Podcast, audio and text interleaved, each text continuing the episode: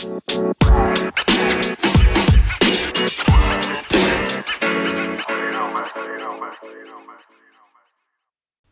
everybody, welcome to another episode of the Galaxy CDs, Rocks, and Flips podcast. This is your weekly reselling recap.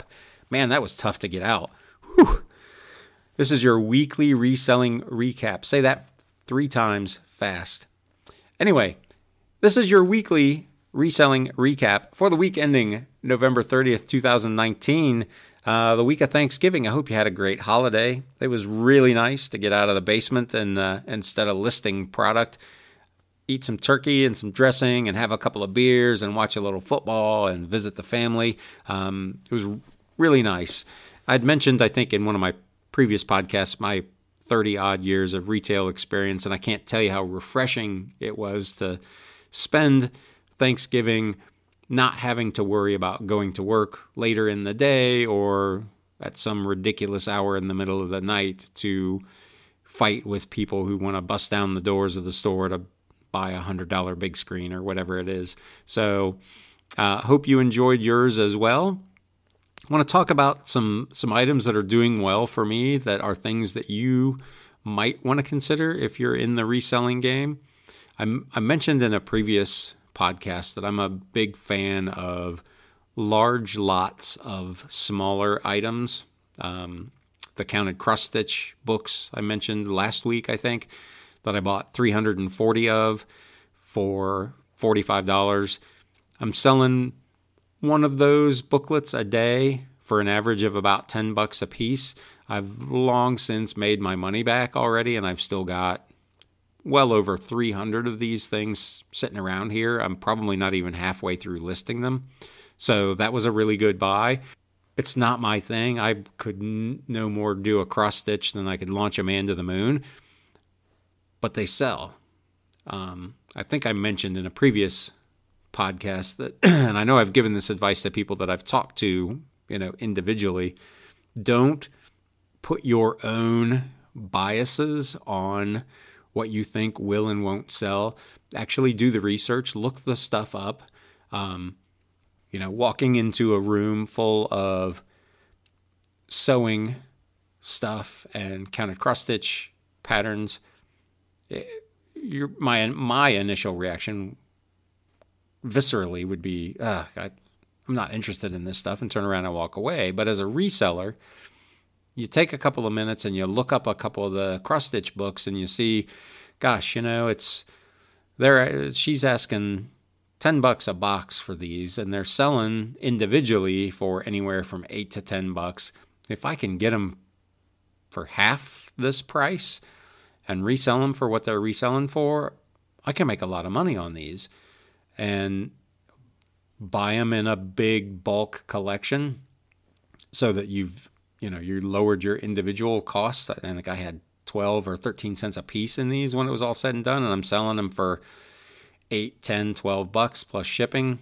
Um, that that's a good deal, and it's not something that I would naturally have assumed I would be interested in. My background is all hard goods and you know electronics and CDs and DVDs and that kind of stuff. So don't don't prejudge what you what you think may or may not sell just because you're not personally interested in it.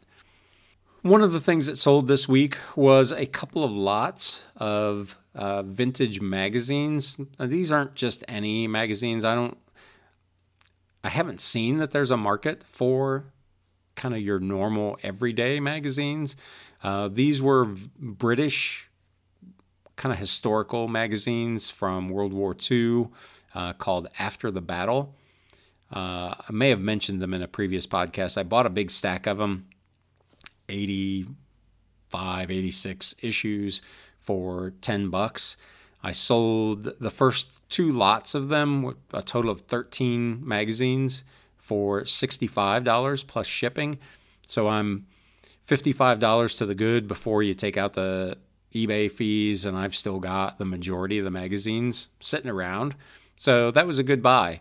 So when you're out at these sales, I guess the moral of the story is if you see a big collection of any kind of magazine, it probably is a good idea to at least look it up and see if there's any money in them. Um, uh, it's unfortunate that this was not an actual complete set. It was missing several issues. I think there's probably 150 issues total in this particular magazine series, and had it been complete, the only complete set I could find on eBay that sold sold for wait for it 950 bucks. So if if this set had been complete, it would have been a huge score. As it is, I think it's going to be pretty good. I think by the time it's all said and done, I'll average probably somewhere around $5 an issue for magazines that I literally have about 15 cents an issue in. Another item that sells reasonably well, though they can take a while to sell, are electronics items. Um, they can be kind of a pain to to, to ship.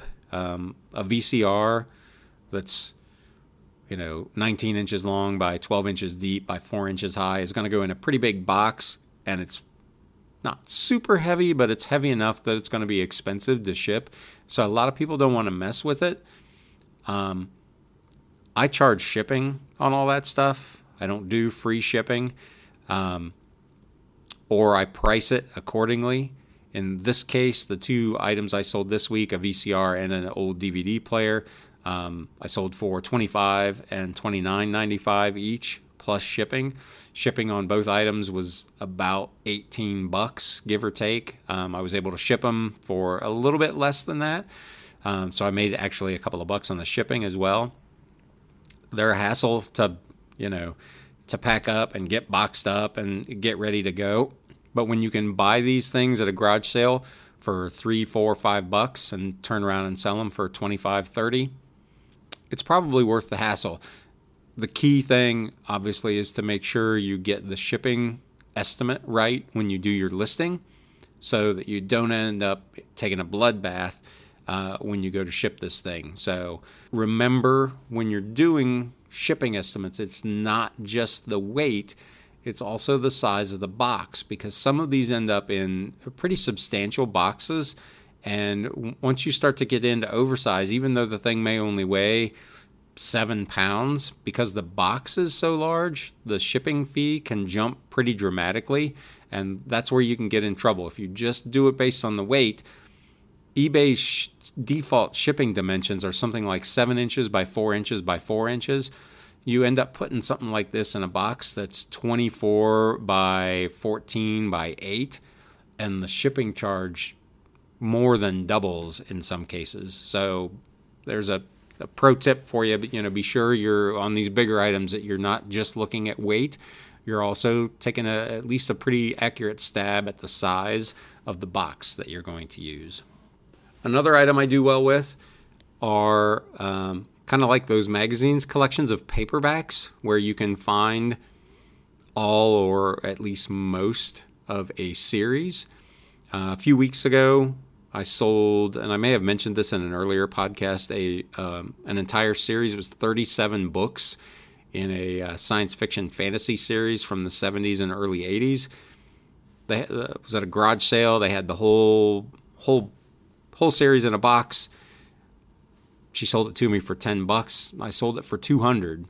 Um, complete sets of things are exceedingly rare on eBay and can bring just crazy money. This week, again, another item that I, I don't have a complete set of um, a, a, book series from the 70s and 80s called The Destroyer.